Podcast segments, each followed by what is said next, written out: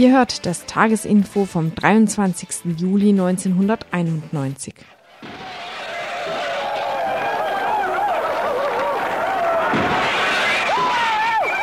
Tagesinfo von Radio Dreieckland.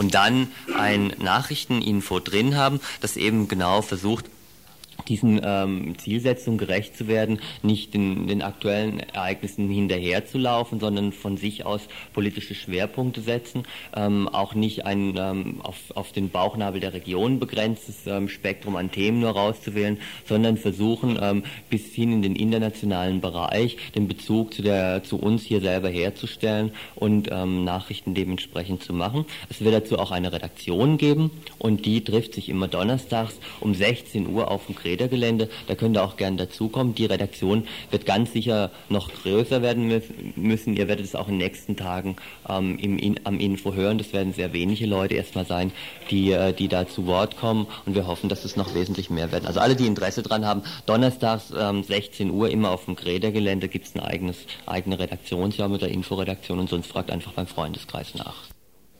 Etwas verwirrendes Ganze, aber ein historisches Dokument. Gesendet vor genau drei Jahren am 23.07.1988. Da ging Radio Dreigland noch immer, immerhin elfjährig oh Gott, oh Gott, nach immerhin elfjährigen Bestehen zum ersten Mal legal über den Äther. Und dabei wurde eben auch vorgestellt, wie das RDL-Tagesinfo in Zukunft aussehen soll. Herzlich willkommen dazu. Zwei Sachen sind aus diesen legendären Aufnahmen direkt zu ersehen. Erstens, dass immer noch einige der alten Laberköpfe mit dabei sind und zweitens, vielleicht ja auch deshalb, dass immer noch ein paar der alten Probleme weiter bestehen. Über Mitarbeit im Info sind wir gerade heuer hoch erfreut. Zahlreiche Anmeldungen dazu täglich unter 32 32 4, Freiburger Vorwahl 32 32 4. Wie gesagt, herzlich willkommen. Eine andere Sache ist nicht so direkt aus dieser legendären Aufnahme zu entnehmen, nämlich wie die damaligen Ansprüche heute, drei Jahre später, auch real umgesetzt werden. Dazu bedarf es schon eures kritischen Urteils, die Themen von heute.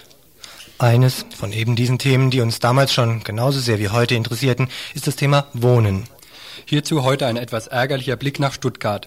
Dort drohte heute Morgen die dortige Wagenburg geräumt zu werden. Ein ebenfalls wenig erfreulicher Blick in Sachen Wohnen richten wir nach Hamburg.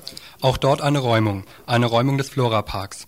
Mit zu schützenden Bäumen ist dort weit pfleglicher umgegangen worden als mit den ehemaligen Bewohnern und Bewohnerinnen. Beitrag Nummer drei, immer noch zum Thema Nummer eins. Wohnen bzw. Wohnungsnot in Freiburg. Sie könnte gelindert werden bei entsprechendem Umgang mit Wohnraum, der frei wird durch den Abzug des französischen Militärs. In dieser Sache formiert sich heute Abend die Initiative Gallus. Radio Dreieckland ist bestgehasster Sender bei der Bullerei im Dreieckland. Vor drei Jahren hätte Mensch naiverweise vermuten können, dass systematisches Interesse in den diversen Revieren nachlassen würde. Weit gefehlt, wie wir heute im Interview erfuhren. Nach alledem dann ein Blick über nationale Grenzen hinweg. Zuerst in den sogenannten Nahen Osten, wo derzeit eifrig verhandelt wird. In einem längeren Telefonat mit Jochen Hippler erfuhren wir so einiges über unterschiedliche Interessen verschiedenster Regierungen, über beispielsweise verschiedene Positionen in Israel oder auch über nicht allzu rosige Aussichten bezüglich Frieden in Nahost. Ganz zum Schluss dann würden wir uns, wäre es nicht so makaber, auf die Schultern klopfen. Bereits vor einigen, bereits vor Monaten haben wir hier im Info, ein Blick ins Archiv eröffnete es uns, über die nun sogenannt enthüllten Verknüpfungen zwischen der südafrikanischen Zulu-Bewegung in Katar und dem Apartheid-Regime berichtet. Heute nun vom selben Kommentator wie im letzten Herbst einige sarkastische Zeilen hierzu. Soweit die Themen im Überblick. Dafür noch wie gewohnt eine Handvoll Kurzmeldung.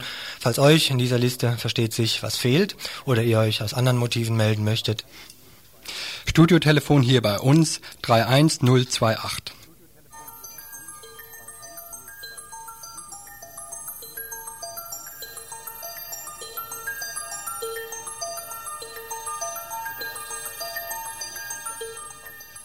Mit der Landwirtschaft in der EG ist so einiges faul. Zum Beispiel aufgrund verfehlter EG-Politik die Geschichte mit den Produktionsüberschüssen.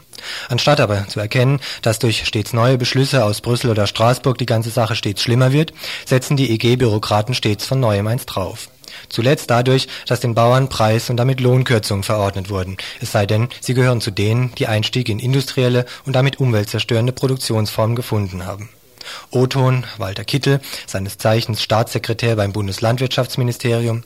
Wir dürfen die wettbewerbsstarken Betriebe in der Bundesrepublik nicht in, ihrem, in ihrer Wettbewerbskraft gefährden. Andersherum heißt dies, ökologisch viel sinnvollere Kleinbetriebe dürfen durchaus gefährdet werden. Na denn, bleibt für Verbraucher und Verbraucherinnen ja wenigstens der eine Vorteil, dass mit den Erzeugerpreisen ja wohl auch die Preise in der Supermarkttheke sinken. Weit gefehlt. Der Südmilchkonzern verteuerte unlängst seine Preise für Markenartikel um ein bis drei Prozent. Gesunkene Ausgaben und erhöhte Verkaufspreise bringen dem Konzern nun, so rechnet die Wochenzeitung Rote Fahne vor, einen auf 3,1 Millionen gewachsenen Jahresüberschuss.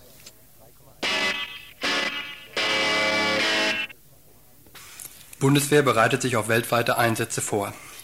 Die bundesdeutschen Militärs werten zurzeit den Einsatz ihrer 18 Alpha-Jets im türkischen Erhag während des Golfkrieges aus. Ziel dieser Auswertung ist es, zu klären, welcher Rahmenbedingungen es für langdauernde Einsätze fernab der Heimatstützpunkte bedarf. In der Militärfachzeitschrift Wehrtechnik vom Mai 1991 beklagt der Autor Karl-Heinz Richter die mangelnde Infrastruktur in der Türkei die es im Hinblick auf Nachschuborganisation, Sanitätsdienst und Wetterberatung zu verbessern gelte. Richter kommt zu dem Schluss, dass die bei dieser relativ kleinen Aufgabe der Bundeswehr gemachten Erfahrungen sorgfältig ausgewertet und auf einen größeren, also weltweiten Rahmen übertragen werden müssen.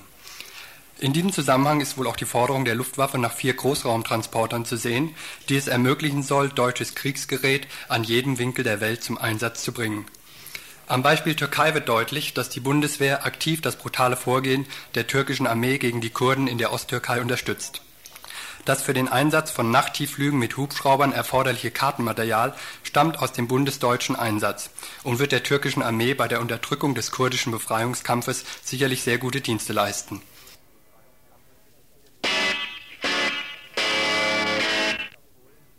Zum Jahrestag des Überfalls Deutschlands auf Polen, dem 1. September, war für dieses Jahr eine Demonstration in Dresden geplant. Initiiert von antifaschistischen Gruppen war vorgesehen, unter dem Motto Dresden darf nicht Hauptstadt der Nazis werden, sich gegen den ausbreitenden rechten Mob zu artikulieren. Vorbereitungen sollten getroffen werden bei einem ersten Treffen in Berlin vor wenigen Tagen. Doch eben dort ist entschieden worden, dass erstmal Abstand genommen werden soll von der geplanten bundesweiten Demo. Eine der Teilnehmerinnen. Also die Chance zu ergreifen gewesen wäre und damit meiner Ansicht nach eine grundsätzliche politische Differenz eigentlich dahinter steht, nämlich wie man gegen Nazis antreten muss, ob man auf die Straße geht oder nicht. Gekommen waren etwa 100 Leute aus einem Spektrum von Ökolinken bis Antifa-Jugend. Strittig war, ob es sinnvoller sei, eine Demo oder, als Alternative, einen Kongress zu beschließen. Nach einigem Drüber und Drunter wurde schließlich mehrheitlich, beziehungsweise dadurch, dass die Demo-Befürworter und Befürworterinnen frustriert den Saal verlassen hatten, der Kongress beschlossen, die Demo unter dem Motto Dresden darf nicht Hauptstadt der Nazis werden, wird möglicherweise nächstes Frühjahr stattfinden.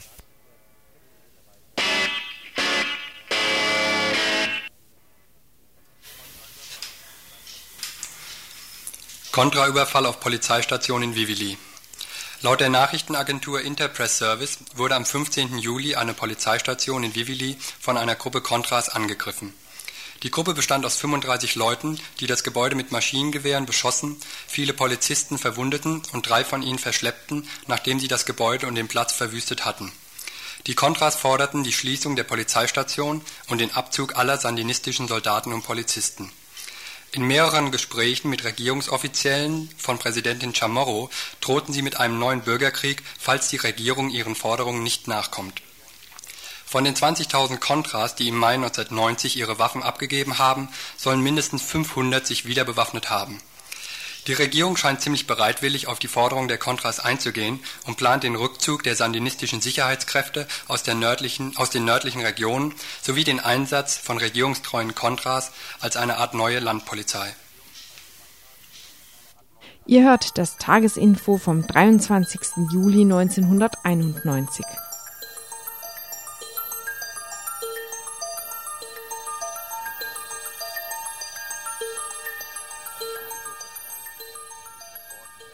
Eine Wagenburg, das wissen alle schon. Ford-Fans wird dann gebildet, wenn ein feindlicher Angriff droht im klassischen Fall von Rothäuten. Heute, in einer grundsätzlich feindlich repressiven Gesellschaft, erfüllen Wagenburgen diese Trutzfunktion nur noch unzureichend. Als feste Ersatzwohnstätte im überlaufenden Wohnungsdschungel scheinen sie derzeit vielen als die einzige Alternative innerhalb der Alternativlosigkeit des schlechten Wohns. Das ist in Stuttgart nicht viel anders als in Freiburg. Dort gibt es, oder gab es bis heute Mittag zumindest, zwei Wagenburgen, in denen insgesamt fast 30 Leute lebten. Nachdem die Stadt Stuttgart schon vor einigen Wochen mit einer versuchten Räumung gerichtlich auf die Nase gefallen war und diesen Antrag auch vor zwei Wochen zurückzog, hatte gestern das Stuttgarter Amtsgericht über eine Neuauflage dieses Beschlusses zu entscheiden und tat das diesmal, obwohl der Beschluss in der Sache völlig gleiche Konsequenzen hatte wie damals, überraschenderweise positiv. Etwas verwundert darüber waren die Bewohner und Bewohnerinnen noch heute Morgen, dem Tag der anstehenden Räumung. Peter gab seiner Verwunderung heute um 10 Uhr in der aller Frühe wie folgt Ausdruck. Es wird da äh, auf Baugesetz, auf Naturschutzgesetz und überhaupt auf äh, allgemeine Sicherheit und Ordnung verwiesen. Äh, und vor allem auch die Räumungsfrist, ne? also am Donnerstag gebracht und am Montag äh, Räumungsfrist ist die komplette Wiederholung, wie sie es beim letzten Mal versucht haben, womit sie beim Gericht nicht durch sind. Und jetzt haben sie das etwas ausgeführt und Gesetze so, wie es gerade geht, hingebogen, wie sie sie aus der Tasche zaubern. Das ist so zum Beispiel, dass äh, da Gesetze Anwendung finden, die eigentlich gemacht worden sind, um den miesen Standard der Mietwohnungen zu heben, sprich, dass jede Wohnung ein Klo haben muss und jede Wohnung ein Bad und eine Dusche, ja, was ja bis, bis heute nicht der Fall ist in vielen Wohnungen. Und dass mindestens 10% der Grundfläche Fensterfläche sein müssen und dass das Bad im, im Krank, äh, das Schlafzimmer im Krankheitsfall beheizbar ist. Solche Dinge stehen da drin. Ein Gesetz, was gemacht worden ist, um den miesen Zustand der Mietwohnungen zu heben, wird hier als Disziplinierungsmittel eingesetzt, da weil wir das nicht so dienmäßig hinstellen können. Deswegen ist es dann per Amtsbeschluss menschenunwürdig und dann kommt halt die Nazi-Parole schon zu unserem eigenen Schutze, müsste man das hier unterbinden und unterbunden werden wird, so rechnen zumindest die Bewohner und Bewohnerinnen der Wagenburg wohl heute tatsächlich im Lauf des Tages. Das hebt dann zwar wohl auch nicht den Wohnstandard, aber immerhin wird unterbunden, was unterbunden gehört. Am Tag, heute Morgen zumindest um 10 Uhr, waren die Bewohner und Bewohnerinnen schon am Sachen zusammenpacken, um wenigstens nicht die Habseligkeiten, die sie haben, bei einem Polizeieinsatz auch noch zu verlieren. Und wie der Tag dann weitergehen sollte, sah zumindest heute Morgen um 10 Uhr wie folgt aus. Es wird heute jemand von der Stadt kommen und es ist uns auch zugesagt worden, dass der Anwalt von uns das äh, auf den Termin, den der Anwalt hat, weil er nämlich noch aufs Gericht muss, äh, eingegangen wird und dann äh, um Modalitäten geredet würde. Die Modalitäten, die die da reden wollen, sind aber sicherlich nur welche, in welcher Form unser Abzug läuft. Ob der Abzug mit Sicherheit gelaufen ist, können wir nicht sagen. Die Telefonleitung in die Wagenburg selber war jedenfalls ab heute Mittag nicht mehr benutzbar. Vielleicht morgen Näheres darüber.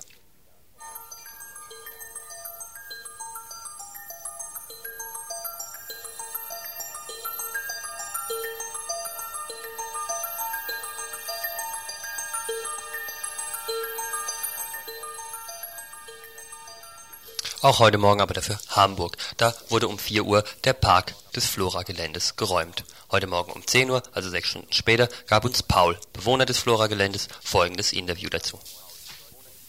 Heute Nacht der Flora-Park geräumt. Viele Leute hier wissen ähm, wahrscheinlich nicht ganz genau, was es denn mit diesem Park auf sich hat. Kannst du das kurz nochmal erzählen?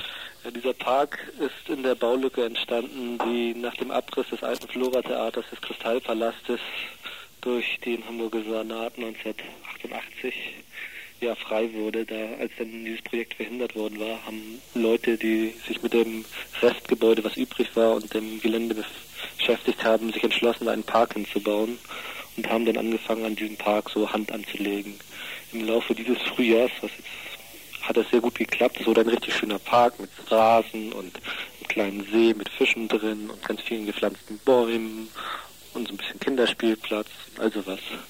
Und dieses, dieser Park, für diesen Park hatte sich die Stadt dann was Neues ausgedacht. Nachdem sie ursprünglich auf das Gelände ein riesiges Musical hinsetzen wollte, hat sie, kam sie dann auf die Idee, da doch was anderes hinzusetzen, nämlich Sozialwohnungen. Es war hat sie gesagt, 42 Sozialwohnungen und dahinter kommt noch der Park. Diese 42 Sozialwohnungen sollen zwei riesengroße Häuser hinter, ja, an der Juliusstraße drin sein. Stöckige Häuser.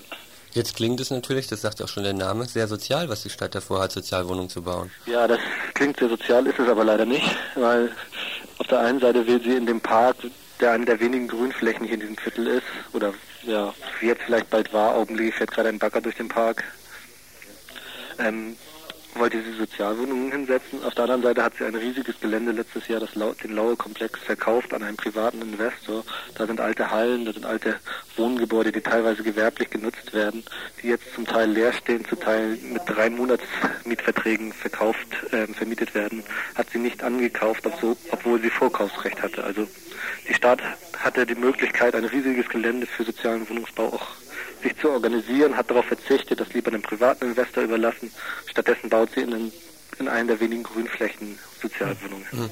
Deswegen wart ja auch ihr als Anwohner nicht gerade begeistert von den Plänen der Stadt und wolltet es auch gern verhindern. Kam, war die jetzt durch die Räumungsaktion heute Nacht völlig überrascht? Naja, diese Räumungsaktion hat sich schon eigentlich seit letzten Jahr angekündigt. Letztes Jahr im Herbst wurde zum ersten Mal akut, dass sie da bauen wollten. Da sprang aber dann die Baufirma ab, die wohl ja keine Lust hatte, sich mit den Bewohnern des Stadtteils hier an und Bewohnerinnen des Stadtteils hier anzulegen. Denn in diesem Jahr haben sie die Stadt, also die Firma, die die Wohnung baut oder die verwalten soll, ist eine stadteigene Gesellschaft, die GWG, Nachfolge der neuen Heimat. Und die GWG fand dann endlich in diesem Jahr ein, eine Firma, die bereit war, diese dieser Wohnungen dahin zu bauen, diese Häuser dahin zu bauen. Und das ist die WTB. Und die WTB ist eine der fiesesten deutschen Bauunternehmen. Die haben unter anderem den Atombunker für den lieben Hussein in Irak gebaut und all solche netten Kleinigkeiten an der Stadtbahn West und all sowas. Also ist eine große Firma, die sich gern auf umstrittene Projekte einlässt. Und von diesem, von deren Bauvorhaben haben wir Anfang Juni gehört. Der erste Bautermin sollte der Baubeginntermin sollte der 17. Juni sein. Den konnten wir aber durch eine massive Mobilisierung noch abbiegen. Hm. Und dass es jetzt heute Nacht äh, passierte, das war dann schon überraschend. Nee, wir wussten schon sehr genau von dem Termin durch ja informelle Kreise und haben auch für diesen Termin ganz stark mobilisiert. Es waren auch bestimmt 400, 500 Leute wieder da, aber hm, die Polizeiführung hatte von Anfang an klar gemacht, sie wird das diesmal durchsetzen. Sie kamen mit mindestens vier Wasserwerfern, die ich gesehen habe, wahrscheinlich sechs und weiß nicht wie vielen Hundertschaften an. Und versuchten, also forderten die Leute, die, es waren viele Leute da, forderten die Leute auf, die Straßen und den Park zu verlassen und sich auf das Schulterblatt vor der Flora zurückzuziehen. Als das nicht passierte, gab es erst einen ziemlich harten Wasserwerfereinsatz auf der Juliusstraße, an der die Wohnungen gebaut, die Häuser gebaut werden sollten. Da wurden die Leute weggespritzt und runtergedrückt. Dann gab es noch eine auf der anderen Seite am Schulterblatt einen Wasserwerfereinsatz. Und nach mehreren Stunden begann die Polizei unter massivsten Knüppeleinsatz den Park zu räumen. Also es gab reichlich Verletzte. Wir hatten eine Frau hier drin mit Verdacht oder einen Mann hier drin mit Verdacht auf Schädelbruch, mhm. Schädelbasisbruch. Mhm. Und es war wirklich Knüppeleinsätze, wie ich sie in Hamburg in den letzten Jahren selten erlebt habe. Mhm. Gab es denn, gab's denn auch Fest, ne? Verhältnismäßig wenig. Wir wissen von ungefähr vier Festnahmen. Aber es wurde überwiegend brutal draufgeknüppelt. Mhm. Und die sind alle wegen Landfriedensbruch oder wegen was? Keine Ahnung, ist noch mhm. nicht bekannt. Das Ganze, wir haben jetzt irgendwie kurz vor zehn, das ist um zwischen vier und dann zwischen fünf und acht passiert oder sieben passiert. Wir sind noch nicht in der Lage, das alles vollständig zu überblicken. Mhm. Mhm. Habt ihr den, könnt ihr trotzdem jetzt schon irgendwie einschätzen, wie das weitergehen wird? Ist die Sache damit endgültig gelaufen? Der Park wird gerade von einem, einer Raupe umgepflügt. Im Park direkt an der Flora, fünf Meter von der Flora entfernt sitzen BGS-Einheiten. Vor dem Gebäude ist auch ein Teil abgesperrt. Es ist teilweise vollkommen abstrus. Die GWG hat gesagt, sie will uns nicht provozieren und wird deswegen die von uns gepflanzten Bäume sorgsam ausgraben und später wieder einpflanzen. Das passiert auch gerade. Es ist vollkommen abstrus. Auf der einen Seite haben sie die Leute echt zusammengedroschen. Auf der anderen Seite nehmen sie jetzt vorsichtig die Bäume raus und stellen sie irgendwo in die Ecke. Mhm. Ja, vorsichtig ist vielleicht ein bisschen übertrieben. Sie werden raus, rausgerupft, aber sollen dann angeblich hinterher wieder eingepflanzt werden. Ne? Das ist vollkommen abstrus. So. Nach dem, was vorher abgelaufen ist, wollen sie uns nicht provozieren und machen jetzt sowas. Ne? Mhm.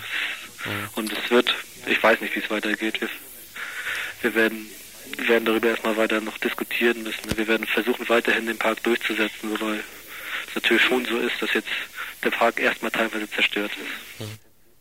Ihr hört das Tagesinfo vom 23. Juli 1991.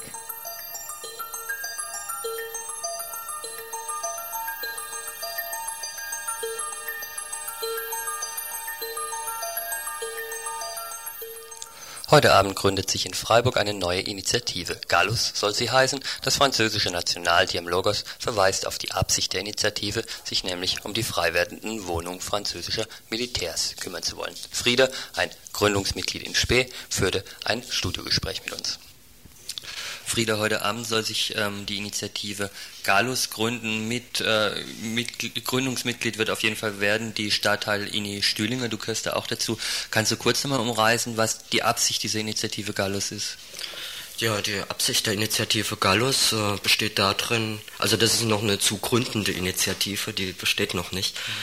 Das wurde beschlossen am 5.7. Äh, gab es eine Veranstaltung von der Stadtteillinie zu den frei werdenden Franzosenwohnungen und da äh, von den Besuchern, also auch die, die nicht zur Stadtteillinie gehören, wurde die Notwendigkeit von so einer breiten äh, Initiative oder Bündnis verschiedener Gruppen, äh, ja, die Notwendigkeit eben äh, äh, erforderlich gesehen, um äh, notwendigen Druck auf die Stadt auszuüben, ähm, ja, sich konkreter mit diesen Franzosenwohnungen zu befassen, beziehungsweise den bestehenden Wohnraum um den es da hauptsächlich geht, äh, sofort an Wohnungssuchende zu vergeben, sobald er frei wird. Mhm. Nun hat das französische Truppenministerium ja gestern verlautbaren lassen, dass im kommenden Jahr tatsächlich alle französischen Truppen hier abgezogen werden, in Freiburg auch.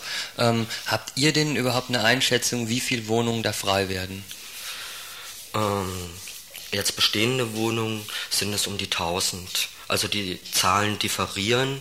Es bestehen auch unterschiedliche Zahlen darüber, äh, wie viel ähm, Zivilangestellte da drin noch wohnen. Und das ist auch eine unserer Forderungen oder noch zu erhebende Forderungen, so wie es für heute Abend vielleicht geplant ist, dass diese äh, Zivilangestellten da auch nicht rausfliegen, sondern weiterhin, nachdem sie jetzt schon ihren Job verloren haben, gefälligst noch ihre Wohnung behalten dürfen. Mhm. Es ging dann also um die anderen 1000 Wohnungen, nämlich die, wo im Moment Soldaten drin sind, die ja. hier abgezogen werden. Ja, es sind hauptsächlich Soldaten, also einfache Soldaten sind ja kaserniert und die Kasernen sind jetzt nicht so sehr äh, unser Ziel, darauf die Hand zu kriegen. Da gibt es ja die SUSI und solche ähm, Initiativen, sondern uns geht es um die Wohnungen, in denen die äh, Offiziere bisher untergebracht waren mit ihren Familien. Mhm. Du sagtest jetzt selber schon, ähm, dass euer Ziel ist, auf die Stadt ein bisschen Druck auszuüben, sich darum zu kümmern. Wie sieht denn die Politik die Haltung der Stadt gegenüber diesen Wohnungen bisher aus? Ähm, da gibt es eigentlich ähm, überhaupt keine konkrete Linie. Ähm, die Stadt verweist immer, dass es nicht in ihrer Kompetenz liegt. Äh, sondern verweist auf Bund und dass dazwischen dann noch Ansprüche des Landes liegen, aber bemüht sich auch nicht äh, im geringsten irgendwie äh, das in ihren, ihren Kompetenzbereich zu bekommen, die Vergabe der Wohnungen. Da gibt es andere Städte, die zum Beispiel äh, durchaus da sogar in Richtung auf Enteignung geklagt haben. Oder und war das dann erfolgreich? Das weiß ich im Moment nicht. Mhm. Aber das ist sicher eine zukünftige Arbeit dieser Initiative, sich darum zu kümmern. Du hast dir vorhin jetzt schon äh, die Initiative quasi nicht abgegrenzt, aber hast gesagt, das ist was anderes als die SUSI, die sich mehr um die Kasernen, um die freiwerdenden Kasernen kümmern mhm. wird.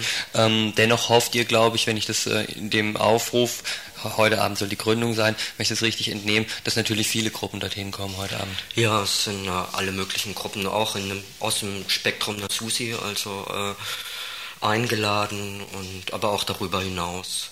Mhm.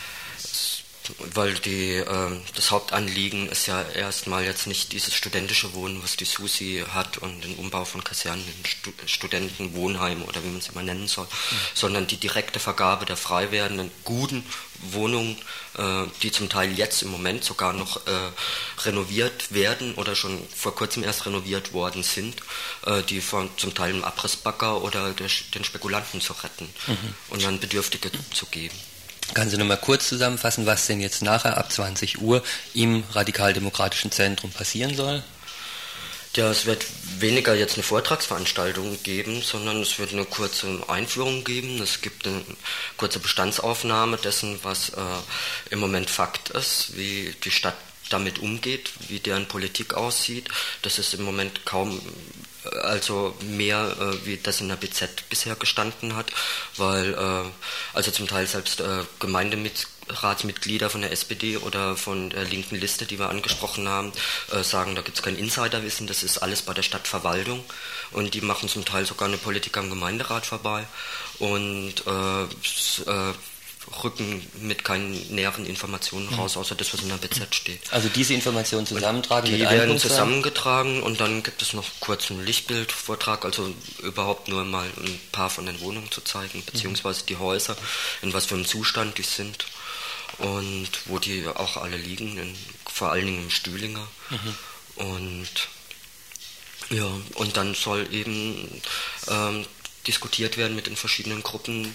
Äh, die Stoßrichtung, die jetzt so grob skizziert worden ist, ist jetzt nicht unbedingt festgelegt, sondern äh, es wird mehr oder weniger eine Diskussionsveranstaltung werden, mit der Hoffnung, dass sich so ein breites Bündnis oder eine breite Initiative gründet, um den nötigen Druck von der Straße aus äh, aufzubauen und äh, ja, eventuell halt äh, der Stadt zeigen, wo es lang geht. Mhm. Von welcher Straße aus dieser Druck zumindest heute Abend ausgehen soll, ist die Egonstraße 54, also im Stühlinger Radikal-Demokratisches Zentrum, 20 Uhr, Gründungssitzung der Initiative Galus.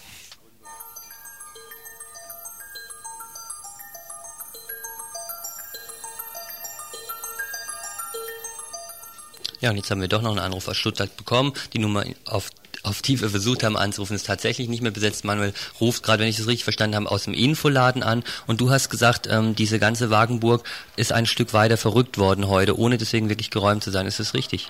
Ja, das ist richtig. Also wir sind heute Mittag freiwillig, um dieser Verfügung zu entgehen, äh, aufs Unigelände gezogen, auf dem, auf dem freien Wiesenplatz.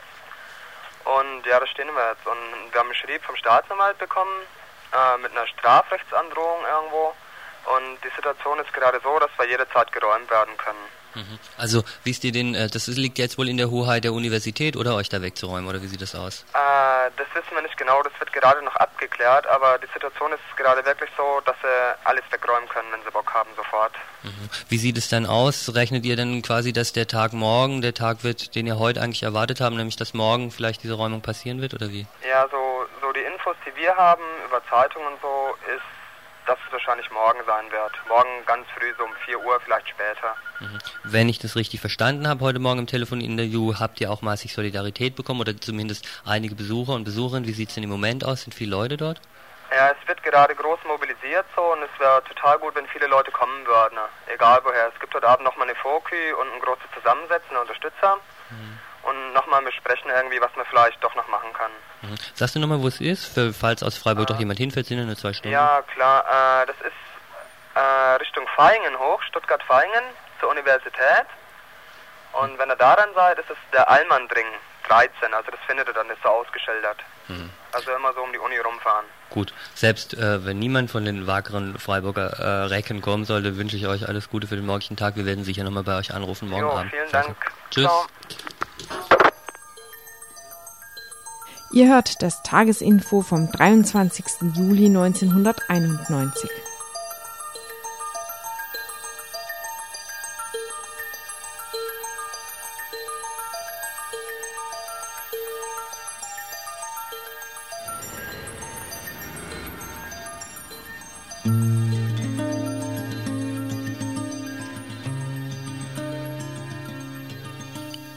überlege ich mir doch gerade beim Wechsel von einem Studio ins andere, ob jetzt dieses Telefonat, ähm, das ist ja wohl so eine ähnliche, also eine Art Besetzung, wer weiß so richtig, ob das jetzt fast ein Aufruf zu einer Straftat ist, da hinzufahren oder nicht. Ich glaube eigentlich nicht, aber jedenfalls, da begibt man sich einen Dschungel, der furchtbar, furchtbar undurchsichtig wird und das hat durchaus Relevanz, wie der nächste Beitrag beweisen wird, denn einen traditionellen Zuhörerkreis hat Radio Dreigland ganz sicher in der Hand. Die Polizeidirektion Freiburg. Immer wieder wurde bekannt, dass in diesem Hause die 102,3 Megahertz sich fast ähnlicher Beliebtheit erfreuen wie die Polizeifunkfrequenz um 130 MHz.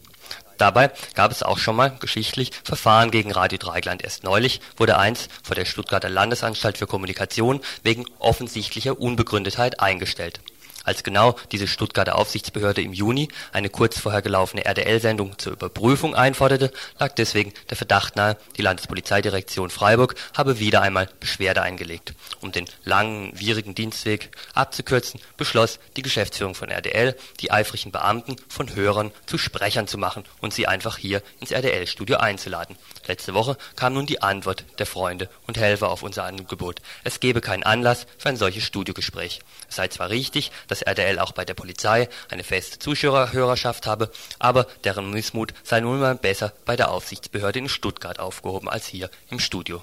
Diese solle dann den Verdacht prüfen, ob die Sendebeiträge gegen das Landesmediengesetz verstoßen oder nicht etwas verhaltene Freude kam da in Radio Dreieckland auf. Sollte tatsächlich ein dienstlicher Hörer 18 Stunden am Tag RTL mitverfolgen, sollte in der Bissierstraße das vielleicht umfassendste Archiv von RTL-Sendungen lagern, gibt es eine Dienstanweisung, und das ist weder, weniger erfreulich, die die Gefährlichkeit von RTL dergestalt unterstreicht, dass der Sender permanent abgehört wird.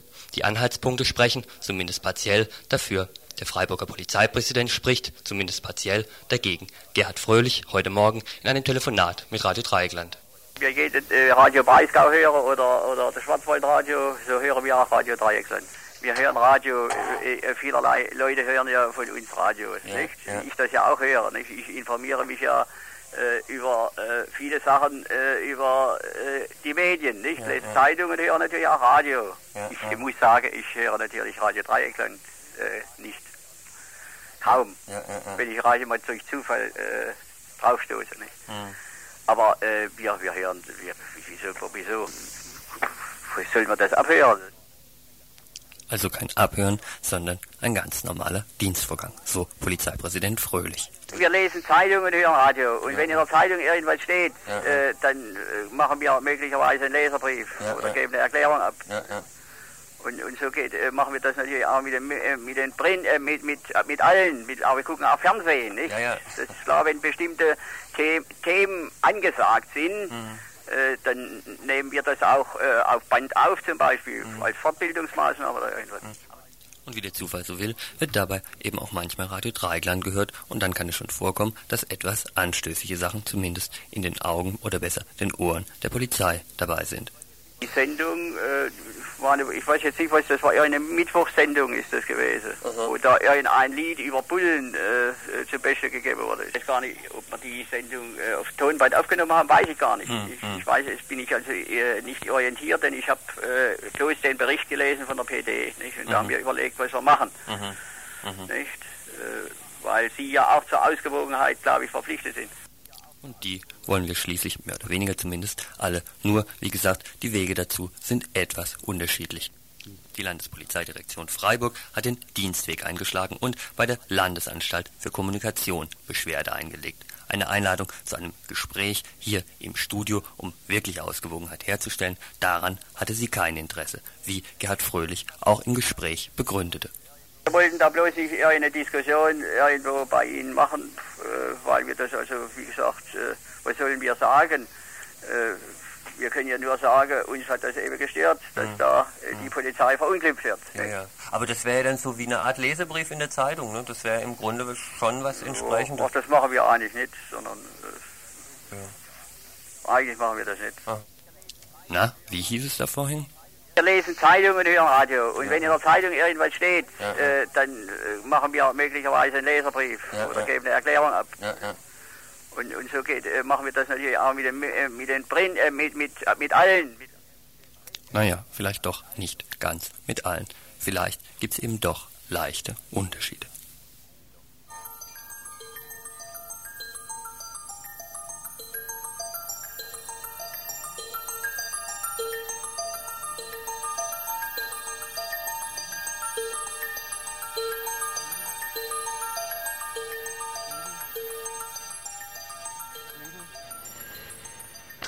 Frieden im Nahen Osten? Wenn man den Stellungnahmen derer Glauben schenken darf, die derzeit in den Schlagzeilen der Zeitungen oder auch den Beiträgen im Fernsehen zu Wort kommen, so scheint in der Tat die Zeit gekommen zu sein zu erfolgreichen Friedensverhandlungen, auch für mehr Gerechtigkeit. Der US-Außenminister James Baker jedenfalls spricht von einer historischen Gelegenheit. Aus Israel wird Optimismus gemeldet. Auch aus anderen Staaten melden die verschiedenen Regierungen Kompromissbereitschaft und Entgegenkommen. Was jedoch die jeweiligen Interessen sind, wer sich worauf mit welcher Intention einlässt, versuchten wir zumindest ein klein wenig im Gespräch mit Jochen Hippler zu erörtern. Er selbst ist freier Journalist, arbeitet zurzeit in Bonn, schreibt häufig für die Zeitschrift Konkret. Wir fragten ihn eingangs, was sich hinter dem Begriff Baker-Plan überhaupt verbirgt, was die Besonderheit der aktuellen Verhandlungen ist. Israel hat immer die Forderung gestellt, anerkannt zu werden von den arabischen Nachbarländern und in Einzelgesprächen mit jedem Land einzeln über die Probleme der Region zu sprechen. Das ist die israelische Forderung. Die arabischen Länder, also jetzt mal zusammengefasst, hatten immer die Forderung, keine Einzelgespräche mit Israel zu führen, sondern das in einer gemeinsamen Gesamtkonferenz der Region mit allen beteiligten Regierungen, mit der PLO, mit Beteiligung der Sowjetunion, der USA und der UNO aber eben sich nicht einzeln aufteilen zu lassen und halt jeweils individuell mit Israel zu, zu sprechen. Das ist einer der Unterschiede in der Vergangenheit gewesen. Und der Baker-Plan versucht jetzt unter anderem, irgendeinen Kompromiss zu finden, der beiden Positionen gerecht wird. Wobei klar ist, dass der Baker-Plan wesentlich dichter an den israelischen Vorstellungen liegt als an den traditionellen arabischen. Der Baker-Plan sagt nämlich jetzt, es soll hauptsächlich in Absprache mit Israel, es soll hauptsächlich bilaterale Gespräche geben, Israels mit den Nachbarländern. Das ist halt ein Zugeständnis an Israel und das Wichtigste. Andererseits soll es aber auch eine multilaterale Konferenz geben. Was ist das Zugeständnis an die arabische Seite? Wobei der Trick jetzt darin bestehen soll, welchen Stellenwert diese Konferenz hat und wer eigentlich wie teilnehmen soll. Bakers diplomatische Grundidee ist also, der Konferenz lediglich Auftaktcharakter zu geben, inhaltliche Diskussionen gemäß den Interessen Israels auf Einzelgespräche hingegen zu verlagern. Insgesamt wird also die Konferenz selbst in ihrer Bedeutung herabgestuft. Selbst die Frage, ob es lediglich bei einer Art Auftaktveranstaltung bleibt oder ob es Nachfolgekonferenzen geben wird, ist gegenwärtig noch offen. Unklar ist momentan darüber hinaus noch, welche Rolle die UNO bei der Konferenz spielen soll. Die israelische Regierung sagt keine. Die arabischen Staaten dagegen befürworten eine Teilnahme der Vereinten Nationen. Bakers Kompromissvorschlag, die UNO nimmt teil, aber lediglich mit Beobachterstatus. Bei der Betrachtung der Reaktionen von Regierungskreisen aus den betroffenen Nahoststaaten fällt insbesondere die Politik Syriens auf. Nach jahrzehntelanger Liaison mit der Sowjetunion war spätestens seit dem Golfkrieg ein Heranrücken an die USA festzustellen auch gegen den Widerstand der Bevölkerung bzw. der innersyrischen Opposition. Zu möglichen Hintergründen für den Kurswechsel nochmal Jochen Hippler. Das hängt erstens damit zusammen, dass es insgesamt die vergangene syrische Politik jetzt in die Sackgasse zu geraten schien, sag ich mal vor, vor, äh, zurückhaltend, hat gleichzeitig aber auch natürlich damit zu tun, dass der alte syrische Bündnispartner Sowjetunion, von dem man halt die größten Menge an Waffen und Unterstützung bezogen hat, keine Supermacht mehr ist und sich aus der Region mehr oder weniger zurückgezogen hat. Und da muss man natürlich sich dann, um nicht Israel alleine gegenüberzustehen, um neue außenpolitische Konstellationen bemühen. Und deshalb glaube ich, dass im Anschluss an die syrische Politik im Golfkrieg jetzt eben auch noch eine, ähm, eine Veränderung da ist, dass man jetzt eben an, den, an die US-Position in Bezug auf Israel-Palästina-Konflikt heranrückt. Während betreffs Syrien von der israelischen Regierung Befürchtungen geäußert werden, die USA hätten womöglich in Geheimabsprachen bereits Zugeständnisse, etwa bezüglich der Golanhöhen gemacht, scheint umgekehrt Israel immer noch genug politisches Gewicht in die Waagschale werfen zu können, um etwa Ägypten oder Saudi-Arabien zu Zugeständnissen zu bewegen, etwa den seit Jahren aufrechterhaltenen Handelsboykott unter bestimmten Bedingungen aufzuheben. In der Situation dieses Angebot zu machen, wir werden den Wirtschaftsboykott beenden, wenn Israel die Besiedlung ähm, auf, äh, aufgibt und damit ab, aufhört. Das ist halt nicht von vornherein einfach nur eine, ein Entgegenkommen, sondern es ist wirklich der Versuch, ein Geschäft zu machen. Nämlich man weiß in den arabischen Ländern, dass wenn die Besiedlung, wie sie in der Vergangenheit durchgeführt worden ist, so weitergeht und noch forciert wird, dass es einen Punkt gibt, wo die Westbank irgendwann nicht mehr arabisch äh, geprägt sein wird und auch dann nicht mehr umrückgängig gemacht werden kann, dieser, diese Tendenz. Darum hat man ein sehr großes Interesse, die Besiedlung zu beenden. Und deren Geschwindigkeit ist hierzulande kaum nachvollziehbar. Kein Tag vergeht in den besetzten Gebieten, an dem nicht an einer weiteren Stelle eine Baustelle begonnen würde. Tagelöhner, auch aus Palästina, arbeiten Tag und Nacht, die besetzten Gebiete quasi zu betonieren, eine Siedlung nach der anderen zu errichten. Ist dies auch ein Grund für das defensive Auftreten der PLO-Führung? Stets war ihr Ausgangspunkt für ihre Verhandlungsbereitschaft gewesen, an Konferenzen jeweils mit eigener Delegation, eben unter dem Titel PLO als rechtmäßige Vertretung der Palästinenser und Palästinenserinnen teilzunehmen. Hiervon zeigt sich die PLO-Führung kompromissbereit, kann jetzt abgerückt werden. Um den Weg zu Friedensverhandlungen zu ebnen oder weil der US-unterstützte Gegenwind zu stark wird? Jochen Hiebler hat andere Vermutungen. Die PLO ist natürlich eines der Opfer des Golfkrieges. Neben dem Irak als Staat ist auch die PLO durch den Golfkrieg entscheidend geschwächt worden, dadurch, dass sie sich eben relativ stark mit Saddam Hussein ähm, identifiziert hat, in der Öffentlichkeit auch, ist sie isoliert, nicht nur isoliert im, ähm, gegenüber Israel jetzt oder auch innerhalb der israelischen Friedensbewegung, oder halt gegenüber den USA wieder in die Defensive geraten, sondern auch ein großer Teil der arabischen Länder, eigentlich fast alle arabischen Länder, die bisher auch die PLO mitfinanziert haben, wie Saudi-Arabien oder Kuwait oder andere, sind auf sehr starke Distanz zu PLO gegangen und unterstützen sie kaum noch, gar nicht mehr oder nur mit Lippenbekenntnissen. Ähm, und dann ist die, die Perspektive der Intifada in den besetzten Gebieten inzwischen in den letzten Monaten eher schlechter, als es vorher gewesen ist, sodass das Problem für die PLO darin besteht, wenig neue Sachen anzubieten zu haben und eigentlich in einer extrem geschwächten Position zu sein. Jetzt im Libanon sind sie geschwächt durch die Entwaffnung der, der PLO dort, die weitgehende Entwaffnung. Durch den Golfkrieg sind sie geschwächt. Die Intifada ist im Moment in keinem guten Zustand, ähm, sodass im Moment die Perspektive der PLO aktiv eine Politik zu machen und auch viel zu fordern, die ist sehr begrenzt. Ein Erfolg auch der Politik des Staates Israel, zumindest der in der Knesset vertretenen rechten Scharfmacher und Macherinnen. Und deren Position scheint doch recht gewichtig zu sein. Folgt man beispielsweise dem Kommentator der heutigen Basler Zeitung. Er befürchtet heute etwa, dass zu viel Kompromissbereitschaft der israelischen Regierung Druck der israelischen Rechtsradikalen zur Folge haben könnte, bis hin zum Ausstieg aus der Koalition, was dann wiederum Neuwahlen zur Folge haben würde mit, so die Befürchtung des Kommentators, einem weiteren parlamentarischen Rechtsruck. Auch Jochen Hiebler sieht erheblichen Druck von rechts. Eine Randerscheinung spielen die keinesfalls, sondern ähm, haben einen, also in der Regierungskoalition eine ganz entscheidende Sperrposition.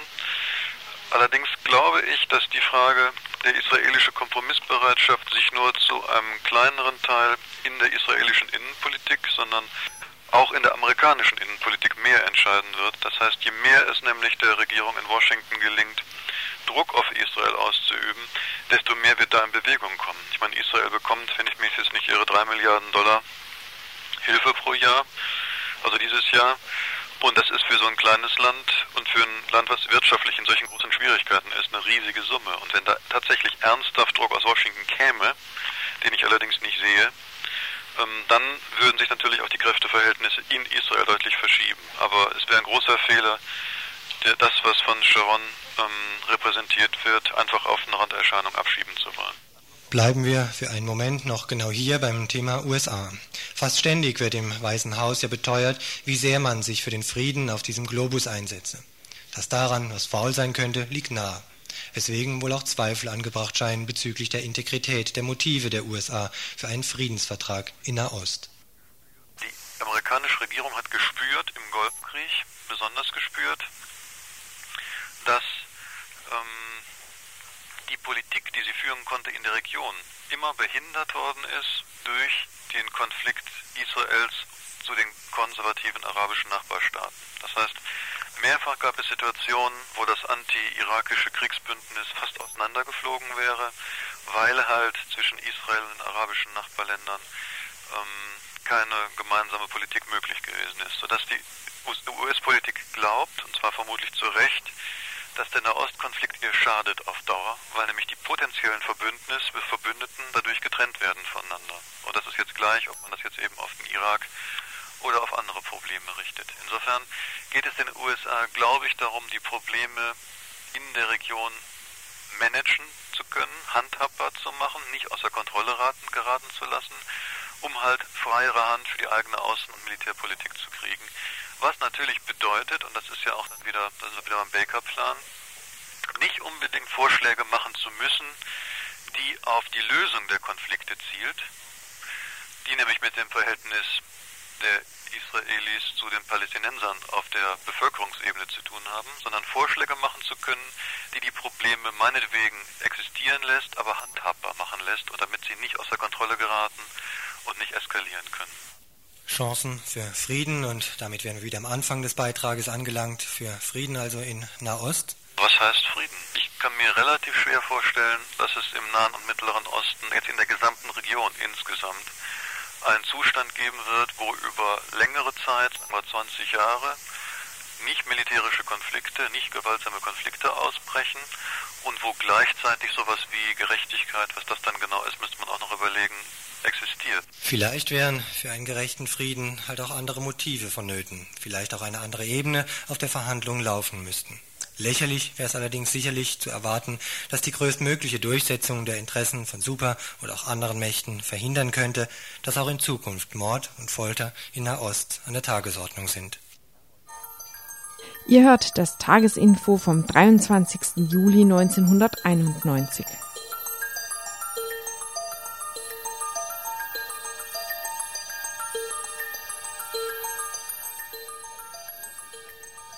RDL-Hörer und Hörerinnen wissen schon lange, die Zulu-Bewegung in Kader wird von der südafrikanischen Regierung mitfinanziert. RDL-Info-Mitarbeiter Peter Schröder wusste es noch ein bisschen länger. Er hat, auch als Mitglied der Freiburger Südafrika-Gruppe, bereits letztes Jahres öfters davon geredet. Jetzt ein Kommentar von ihm. Es ist ja immer wieder schön, Recht zu haben, vor allem da, wo man Recht hatte. Inkatha, die sogenannte Zulu-Freiheitsbewegung in Südafrika, ist mal wieder in die Schlagzeilen geraten. Zu Recht. Diesmal allerdings nicht, weil sie weiterhin in den Townships morden, ganze S-Bahn-Züge überfallen und so viele Leute wie möglich abschlachten und auch fast täglich Blutbäder unter ANC-Anhängern anrichten. Diese Dinge sind der hiesigen Presse keine Nachricht mehr wert. Dabei sind allein in der Provinz Natal im Nordosten Südafrikas im Juni 64 Menschen eines gewaltsamen Todes gestorben. Gut ein Drittel davon geht auf das Konto der Inkatha. Fast alle Opfer waren, wie in den letzten Jahren schon, ANC-Anhänger. Nein, das interessiert unsere Presse nicht besonders. Die neueste Nachricht ist vor drei Tagen von der progressiven Weekly Mail in Südafrika aufgedeckt worden. Hohe südafrikanische Polizeibeamte behaupten, große Summen Geld von der weißen Minderheitsregierung an Inkatha und auch direkt an Buthelezi, den von Pretoria eingesetzten Chef des Homelands KwaZulu, überbracht zu haben. Dieser habe mit großer Freude und Dankbarkeit reagiert.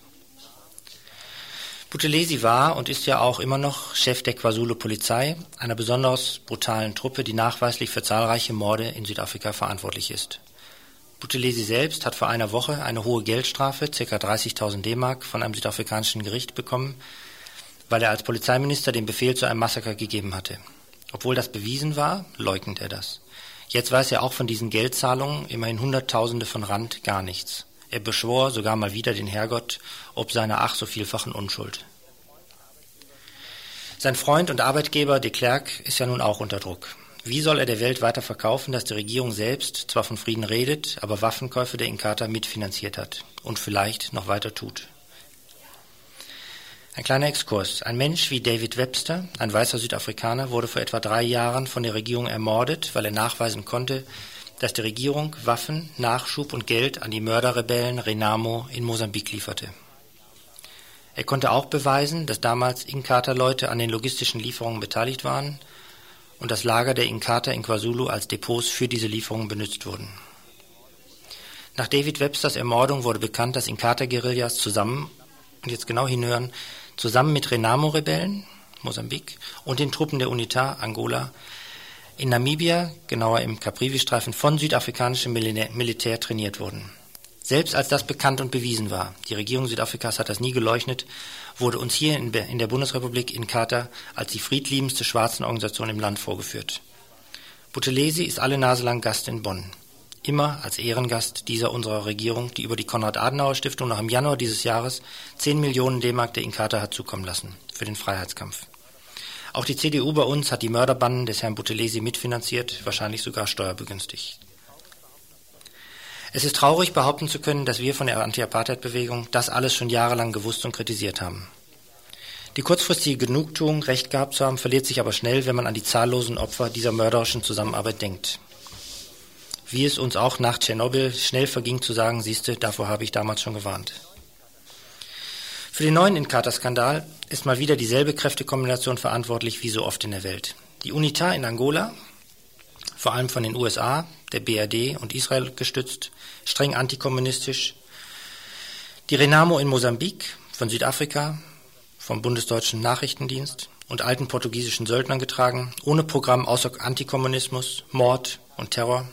Schließlich Inkatha als Freiheitspartei verbrämt, mit Zwangsrekrutierung und Gewalt, Mord und Terror, Terror, uns verkauft als Stammeskonflikte, dahinter aber wieder Antikommunismus, Auslöschung der progressiven und nicht rassistischen Ideen des ANC, finanziert und bewaffnet von Südafrika, Israel und der Bundesrepublik.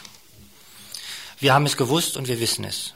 Hier in der Bundesrepublik können wir vor allem unserer Regierung auf die Füße treten, die das zumindest wissentlich duldet, wie das dann vor Gericht heißen könnte, wenn man die Unterstützung von Mord einklagen könnte. Wir können aber auch hier unserem Freiburger Stadtrat auf die Füße treten, der sich vom Oberbürgermeister schlicht verbieten lässt, kommunale Sanktionen gegen Südafrika auch nur zu beraten.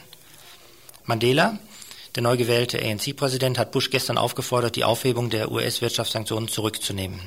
Wir fordern unsere Regierung und auch die Stadt Freiburg auf, überhaupt erstmal Sanktionen einzusetzen.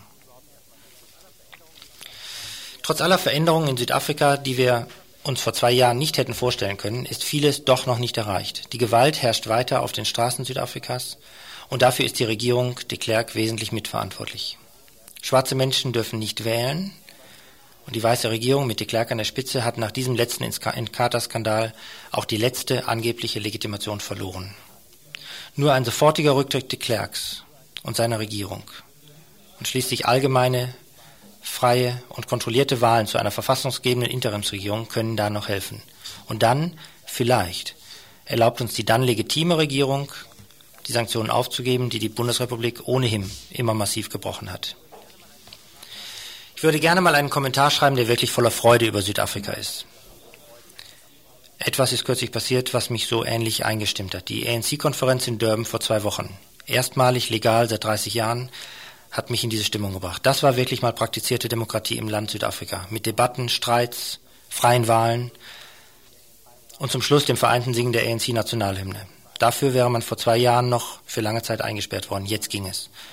Und als Ehrengast Trevor Huddleston, der alte, ehrwürdige Priester aus England, Mitbegründer der sehr starken englischen Anti-Apartheid-Bewegung, den ich die Ehre hatte, 1987 mal zu treffen. 40 Jahre lang in Südafrika verbannt, verfolgt, bedroht, Jetzt darf er Hand in Hand mit Mandela die Hymne singen. Das sind Dinge, die mich beim Thema Südafrika bewegen und positiv und optimistisch stimmen. Aber die verdammte Minderheitsregierung hat noch so manchen dreckigen Trick auf Lager, diese aufkeimende Demokratie und die Freude darüber immer wieder zu stören und möglichst ganz zu zerstören. Zu viele Tote sind zu beklagen, um allgemein freudig zu sein. Das Kapital der Welt, auch und gerade in der Bundesrepublik, stellt schon sicher, dass keine sozialistischen Ideen in Südafrika an Macht gewinnen. Und dann bin ich immer wieder ganz traurig für die Menschen Südafrikas. Das wollte ich mal laut sagen. Ein Kommentar von Peter Schröder von der Freiburger Südafrika-Gruppe. Ihr hört das Tagesinfo vom 23. Juli 1991. Tja, und das war schon wieder das Ende des heutigen Tagesinfos. Von Radio Dreigland aus Freiburg. Veranstaltungshinweise haben wir so gut wie keine. Ein einziger für kommenden Freitag. Da gibt's nämlich ein Infoladen Solidaritätskonzert mit All Chiefs No Indians. Das Ganze beginnt um 19 Uhr in Waldkirch im autonomen Jugendzentrum um 19 Uhr. Es gibt zu essen Kebab und Salate. Vielleicht haben die einen oder anderen von euch sowas ja auch für heute Abend gerichtet. Da niemand von euch uns einen Veranstaltungshinweis vorbeigebracht hat, könnten wir euch höchstens empfehlen, es uns vielleicht gleich zu tun, jetzt noch an irgendeinen Baggersee zu gehen und natürlich ein Radio mitzunehmen, Radio Dreieckland zu hören. In dem Sinne, tschüss.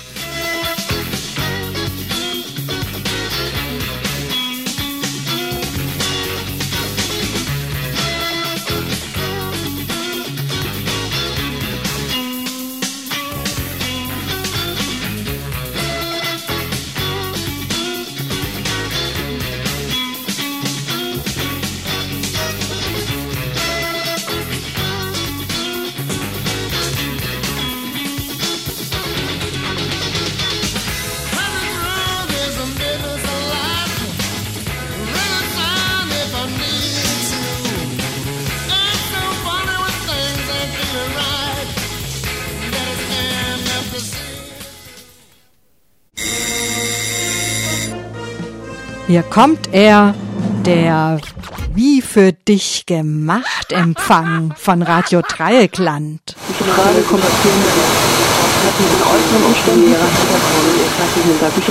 Ja, das klingt ganz schön scheiße. Aber die Medienbehörde in Stuttgart findet diese UKW-Qualität für drei von vier Haushalte ausreichend. Wir nicht. Unterstützt den Aufruf für einen besseren UKW-Empfang von Radio Dreieckland. Informationen gibt es im Internet unter www.rdl.de oder ruf an 0761 30 40 7.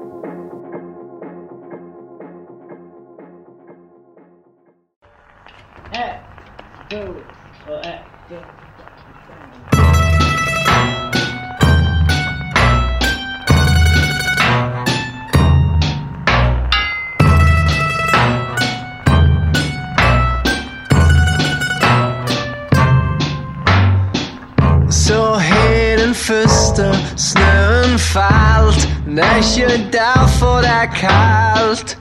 Det blir ikke nødvendig å ta på flere klær. Og husk at det er bare et spill Og hei Tony, legg nå ned din mandolin. For det er din tur til å spinne magasinet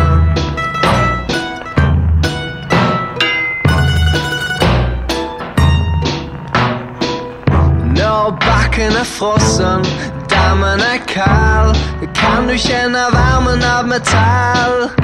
Og resten av verden vet ingenting For snøen demper lyden av et smell. Og hei Tony, legg nå ned din mandolin. For det er din tur til å spinne magasinet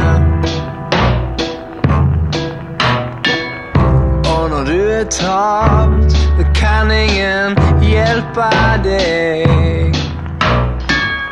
Når du er tapt, da står du for deg sjøl.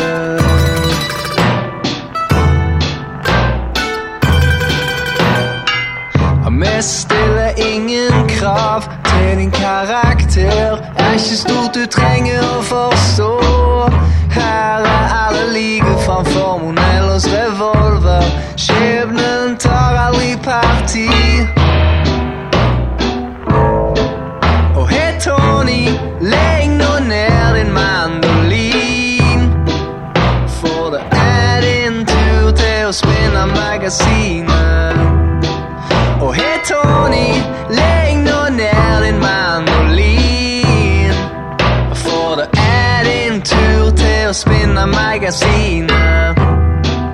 For det er din tur til å spinne magasinet.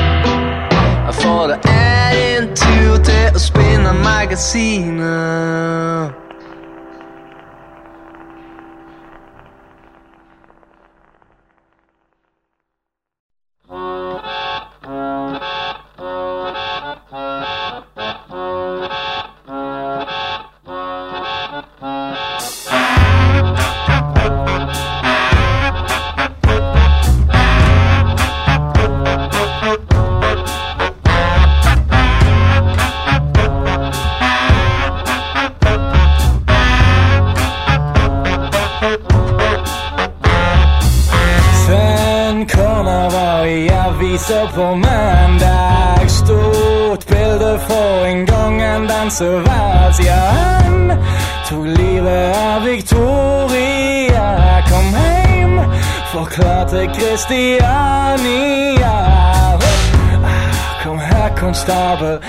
Tusen spenn jeg har spart. Og gi meg corner, og gi meg en snart. Sven Corner var i avisa på mandag. Jeg har hørt han har kjøpt en pekinese. Han var interessert i så mangt en ting. Alt fra helvete til TenSing. Du gjorde det enkelt for oss. Vi tar siste vi har ditt fingeravtrykk. Jeg vet hva du har i vente. Vet hva du har i vente. Vet hva du håper på. Vet hva du har i vente.